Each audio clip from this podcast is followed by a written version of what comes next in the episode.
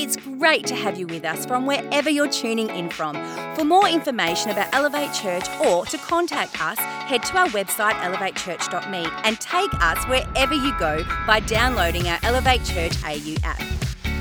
We hope this message inspires and helps you to take your next steps in your journey.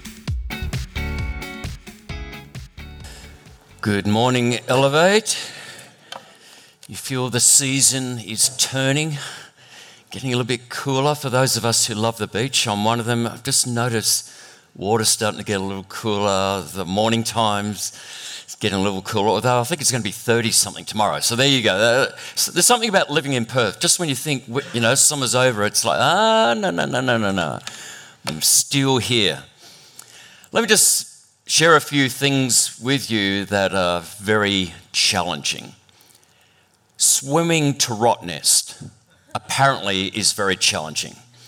Uh, the furthest I can swim, I can now. I've worked after two years. I can, I can probably do a kilometre, uh, and then after that, I'm, I'm history. But swimming to Rottnest is very challenging. Starting a business, very challenging. Any, anyone started a business? It's uh, I don't know what the stats are, something like there was a, a high percentage of businesses within the first five years just don't take off because it's hard. Uh, raising children is challenging. And for any children who are here, it's don't take it personally. It's just uh, mum and dad used to be a child, and our parents said the same thing. Living with MND, MS, PT, SD, ASD, and any other chronic illness condition, chronic pain, uh, very, very challenging. The spiritual disciplines of prayer and fasting, very challenging. I think for, for those of us in the West, we, you know, we, we fast from 11 at night till 7 in the morning, and then we break, we have breakfast, break the fast. But the idea of a day, two days, without food uh, and, and focusing, really pressing into the Lord. Very challenging. But forgiving people who have hurt us, extremely challenging. People who have caused us pain and grief, whether it's through abandonment, neglect, abuse, racism, intimidation, manipulation, just that pain caused by another person, and particularly when that other person is someone we're close to a spouse, a parent, a sibling, a pastor, an elder, a teacher, a coach. It's that sort of pain and hearing a preacher or someone saying, and we need to forgive them. It's like it seems so easy and yet it's so hard and it feels like no. Like they're going to get away with it. I want you just for a moment as we uncover this message uh, love like Jesus and forgive like Jesus because Jesus forgives sinners the one on the cross, being tortured, humiliated, belittled. He said, Father, forgive them. But whatever the offense is, that one or two that may have taken place some time ago, and the moment there's sometimes a name, there's a situation, and it comes to the surface, and you feel it all over again. You might feel it all over again this morning. But I want to assure you that this is a safe place. The Elevate community is a, a safe place. And sometimes in life, like when I and my siblings used to have to do a spring cleaning uh, once a year, it was a, a plan of mum and dad, and we, we gave all of Saturday cleaning the house and everything. The blinds went down, the curtains, everything in a cupboard, everything went out. And by the time we had morning tea, the place looked worse. It was like, what are we, what are we doing? But by late afternoon on the Saturday, it was just like, whoa, there's order. It's just, this morning could be like that. For the first few minutes, it, it could be, oh, this is getting messy and I'm not really happy. You know, this is very uncomfortable. Hang in there. The Holy Spirit wants to bring order again. He wants to empower us to forgive. You see, I, I like what C.S. Lewis said. We all agree that forgiveness is a beautiful idea until we have to practice it. Love like Jesus. Three weeks, we're going to spend time learning to love like Jesus, leaning into Jesus so that we can love like Jesus. Not love like Oprah, not love like Prince Harry, love like Taylor Swift, love like Jesus. And I'll be the first to say it's impossible without Jesus. We love because he first loved us and he's poured his love into us so that we can love him and we can love other people and we can forgive those who have hurt us. I'd like to share with you a story from Luke chapter 7, verse 36. It would be my top five gospel stories. I love it. And I'm not going to read the whole story to you. I encourage you, when you get a chance, just read Luke 7 36 to 50. But it's a compelling story of contrast. We're going to see there's this contrast between a very prominent Pharisee, religious ruler in Judaism, highly educated, probably quite wealthy a contrast between Simon the Pharisee and an unnamed woman who has and is living a sinful life. We'll get to that in a moment, what that could possibly be. But it's not the first time in the Gospels that, particularly, a woman who has been involved in some sexual sin, her name is not mentioned. You go to John chapter 4, and there is a Samaritan woman. We don't know her name but we know that she has been in several relationships and basically it's a disaster. She is a walking disaster when it comes to relationships and probably more of a reflection of her, it's probably more of a reflection on the men that she's married. There's an unnamed woman caught in the act of adultery. Don't know what happened to the guy. Last I checked, I think you need two people, but anyhow, she was dragged out of the act of adultery and was about to be stoned to death, primarily by men, self righteous men. We don't know her name. This woman in the story, we don't know her name. Maybe it's because the gospel writers want to protect and just that sense of her dignity has been restored. Let's just say a woman. We're going to see a contrast between a proud religious insider, someone who is inside Judaism and someone who would be a, considered an outsider, but we're going to see, but extremely humble.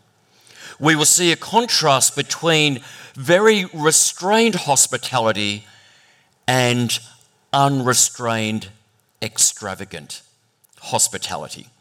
Verse 36 When one of the Pharisees, in a moment we'll know his name is Simon, but when one of the Pharisees invited Jesus to have dinner with him, he went to the Pharisee's house and reclined at the table.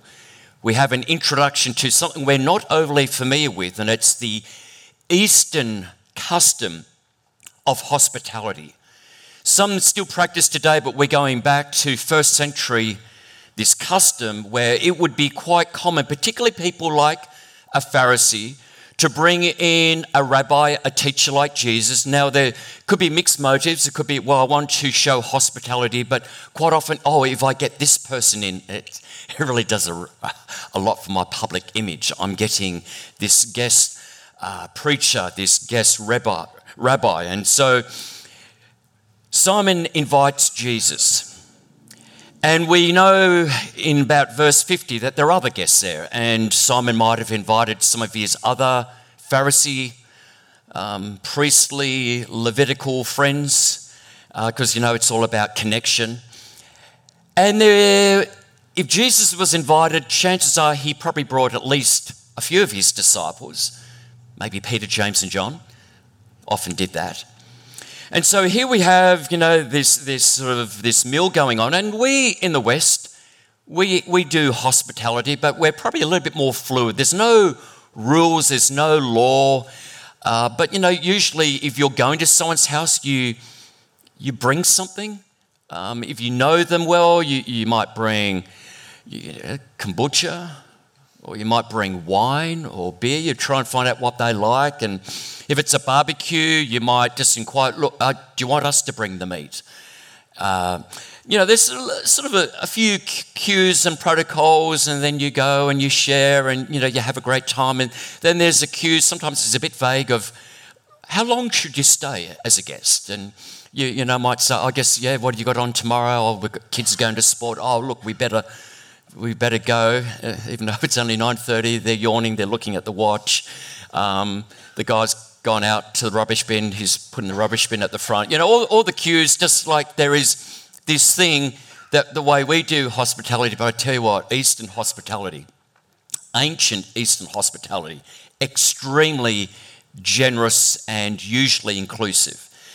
So we've got Jesus sitting not at a high table like we, you know, it's probably, you know, you see in Japan and other places, a very low table, more couches than chairs, and he's perhaps leaning on his legs not under the table, probably, probably can't fit under the table, so they're, they're behind him facing the wall. And all is going very well until verse 37, we read A woman in that town who lived a sinful life, just keeping it a little vague, probably not gossip, I don't think is the issue. Uh, she learned that Jesus was eating at the Pharisee's house, so she came there. She came prepared, not with a bottle of wine, but with an, an alabaster jar of perfume. So here we have this meal is happening, there's a bit of vibe, and this woman interrupts. Now we might think, well, she's not invited. No, she wasn't. But in Eastern times, it's quite common. Word gets around, oh, Simon is hosting Jesus and you know this thing happening. There was. Uh, you, you could actually go in. You couldn't sit at the table, but you might stand at the background and you you don't usually get involved in the conversation, you listen, you observe. And if you're poor, there was sometimes allowance at the end of the meal that you could get, you know, doggy bag or whatever it might be. And so this woman, though it, there was a protocol of coming in, uh, she took a risk because she was known by the Pharisee and known by the city of her sinful life. She goes there knowing something about Jesus. It's not like, oh, who is he? It appears she's heard him before. Perhaps she's heard him preach, perhaps she's seen him heal, or she knows about Jesus that he is a friend of sinners, that he is a friend of people like her. So she comes in. And in verse 38, we read, And as she stood behind him, Jesus, at his feet, weeping, she wet his feet with tears. Then she wiped them with her hair, kissed them, and poured perfume on them. We're going to comment on this extravagant act of worship and hospitality in a moment. But the rude host was not amused, and he said to himself, if this man, referring to Jesus, if this man were a prophet, he would know who is touching him and what kind of woman she is, that she is a sinner. Again, it's just reinforcing. I think her issue is more than gossip and lying. I think it's a very, it's a way of saying she's probably very sexually promiscuous. And in Judaism at that time, you know, it, it's all about sexual purity, at least on the outside. So he's having this thought to himself, and Jesus is a prophet because he knows what he's thinking. And, uh, and it's like, yes, this woman did touch Jesus. This sinful woman touched Jesus with her hands, her lips, and her hair. Now, again, we, we could overlook, oh, yeah, and she dried them with her hair. You know, no biggie. Oh, biggie. Real biggie. A woman keeps her hair covered in public. To take your hair out was seen as being sexually promiscuous and scandalous. So she's actually doing what people know about her, and it's like she's doing it at the table in front of this so called prophet and Pharisees. She's uncovered her hair. And yet, Jesus doesn't appear to be embarrassed. Jesus isn't offended. Jesus in no way comes across as feeling, oh, I've just been spiritually defiled. This woman has touched me. Because Jesus, no, he's not embarrassed. He's marveling at this woman. This is true worship. And she is exposing the religious spirit of Simon and some of the other religious people there.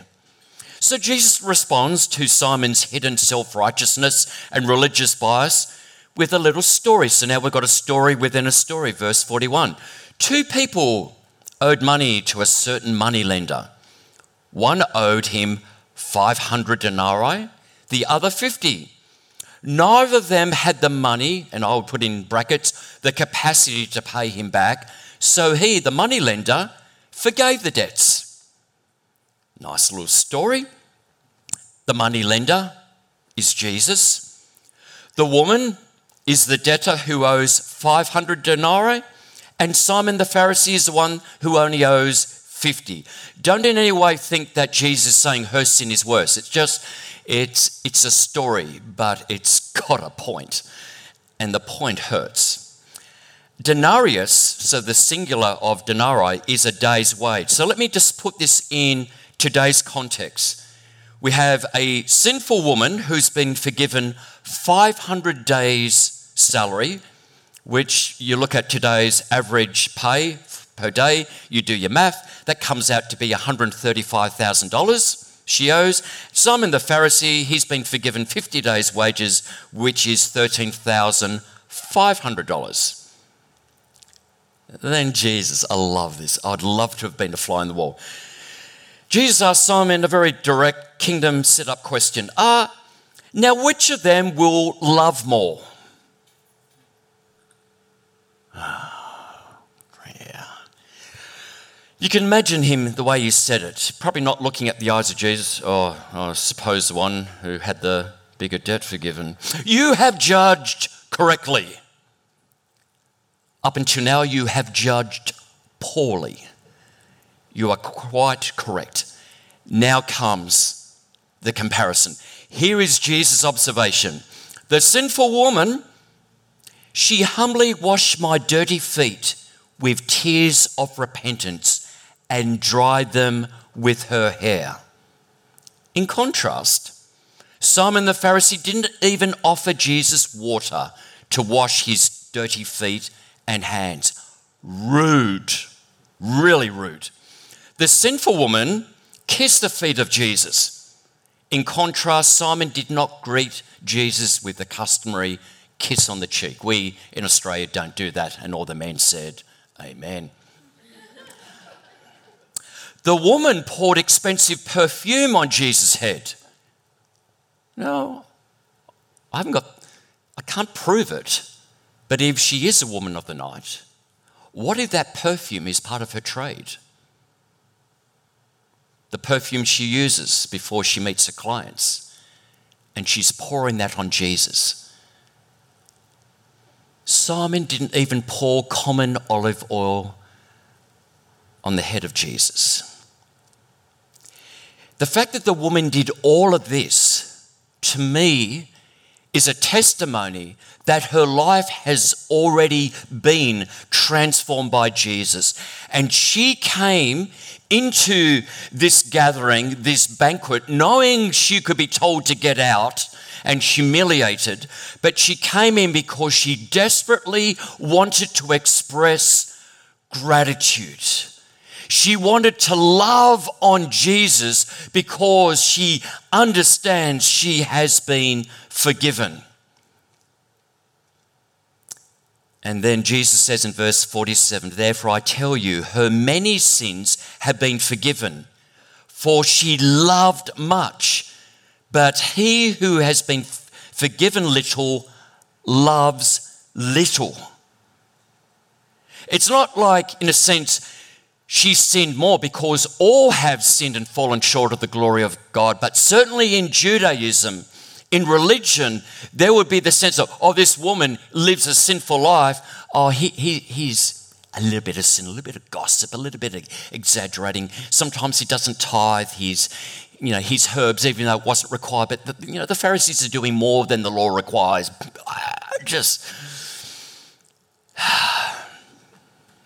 And then he says to the woman, verse 48, Your sins are forgiven. Verse 50, your faith has saved you. Go in peace. The hero of the story was an unnamed, sinful woman, not a Jewish, highly educated Pharisee named Simon. And then the guest said, and there's a clue, there are other people, who is this who even forgives sins? Because that culture you go to the priest. But Jesus is the great high priest. Love like Jesus. Forgive like Jesus. So, when it comes to forgiveness, we've got a choice. The first thing we like to do, we do like to do, is we like to feed the hurt. So something has been done to us, something someone has said something or didn't say something, did something or didn't do something that has wounded us, hurt us, and we feed it. So it's not just something of the past, we actually bring the past into the present and we press the replay button and we replay, we pause, we rewind, slow motion, replay, pause, play, rewind, and just go over and over. And you think, why do we do that? We've been hurt, and you think, wouldn't we be better off just putting in the past? But there's something in our humanity, in our brokenness, that we go back and we go back, and what we feed grows. It takes root. So rather than just be something that happened in the past, it is now all consuming. It is part of who we are it's taken root. We have now this root of bitterness, resentment, shame, hate, hate for the person, sometimes hate for ourselves. And we become spiritually obese because we are on a diet of resentment, criticism, and shame. So we, we feed it. I can't believe after all I did. Why did they do that? I deserve better. And all the just these replay, replay, replay. So we, we, we do that, and that's more of a private thing. But then we find, oh, I've found other people who've also been hurt like me, who are feeding their hurt. So we have fellowship with the wounded let me tell you my story. And you tell them, oh, let me tell my story. And oh, actually, I think my story is worse than their story. Can I tell my story again? And uh, I'm having a party next week. It's my pity party. If you could come along, because I'm going to get to tell you my story, but I'm going to give more detail this time. And, and so it's, it's this fellowship. And, and as we hear each other's story and we tell ours again and again, and their response, it just, oh, it, it amplifies, it, it, justifies. It's like it adds fuel. It's like, oh, this rage. I can't believe my father, that priest, my mother, that person, my spouse, my partner, my child said this, didn't say this, did this, didn't do that. Just this trauma, this pain. we feed it really bad option. And I've done it many a time. And over the years as a pastor, I found other pastors who had similar stories, and it just, yeah, us versus them. It's really bad. Takes you to a much darker place. The alternative, we free the hurt. And this is where we begin to react. What, you let it go? They get away with it? No, no, no. It's got nothing to do with the person who hurt you. It's got everything to do with us and our relationship with God. You know, the prayer, Father, forgive us our trespasses as we forgive those who trespass against us. What we need, like this woman, though she didn't have the Gospels, what we need is a revelation, or maybe a fresh revelation, of the unconditional love and reckless mercy of God. But while we were still sinners, Christ died for us. What sort of love is that? And God would say in Psalm 103, and as far as the east is from the west. Now, I'm, I'm not the smartest guy around, but I reckon that's a really long way. As far as the east is from the west, so God has removed our sin when we come to Him. Oh, God, forgive me. I mean, this is reckless, this is wild, this is untamed. We need that revelation. We need that sense of, oh God, I really want to forgive because I know the bitterness and everything else that's going on. It's really hurting bad. But I can't do it on my own. And God says, No, you can't. You need my love to love. You need my forgiveness to forgive. So, how do we do that? Well, one of the ways I found very helpful is I go to my, my hurt file. There might be something in your mind, it might be, I just want to demonstrate it. So, I've got all these files, all these people that have hurt me. Oh, some of them go back to 1968. Relief teacher, she, she really embarrassed me. There's elders and there's pastors my father. I've got dates. Uh, I've got the person's name, what they're wearing, um, the circumstances, how it made me feel, how it still makes me feel. And every now and then I just read them and read them and read them. And, and God says, So, how is that working?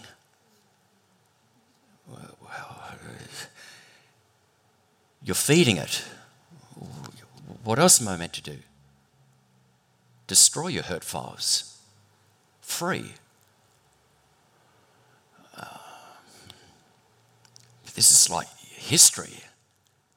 This is part of my life. No, no, that's your past.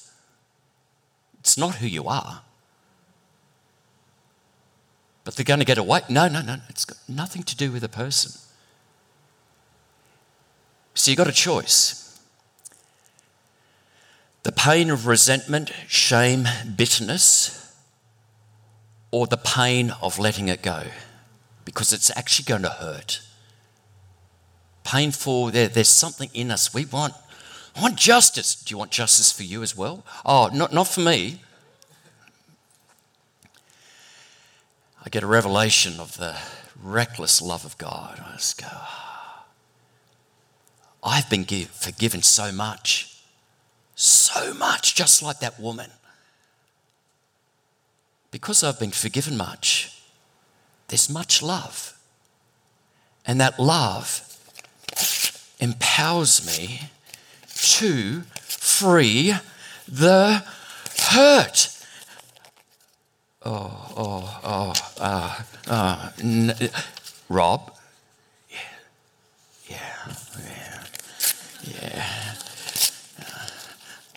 Mark Pomeroy didn't really mean that when he. No, oh, you have to forgive me.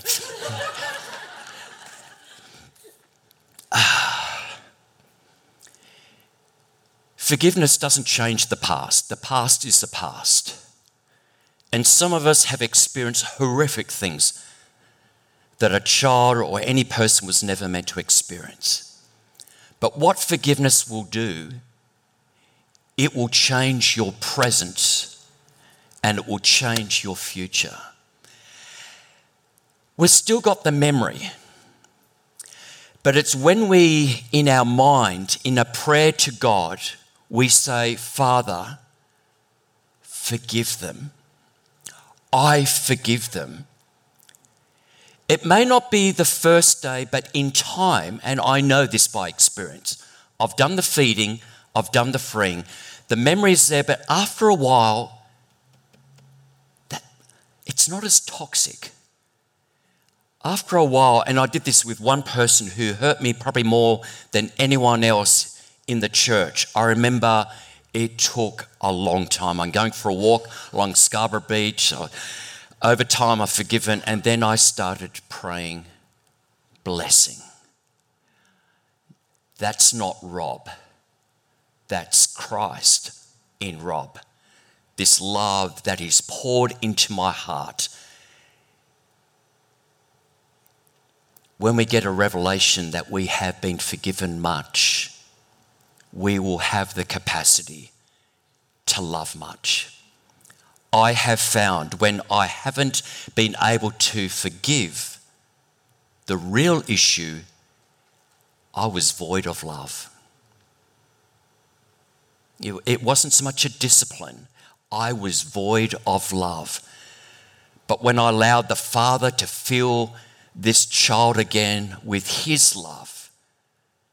It's like love on steroids. I was able to say to all of these people, I forgive you.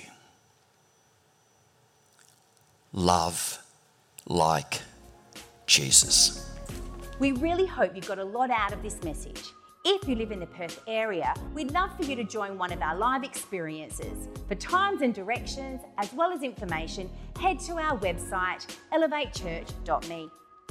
For those of you beyond the Perth area, we'd love for you to connect with our online experience, which premieres every Sunday via YouTube and Facebook Live, and on demand immediately after. And to partner with us to reach more people by giving financially, head to our website elevatechurch.me and also download our Elevate Church AU app.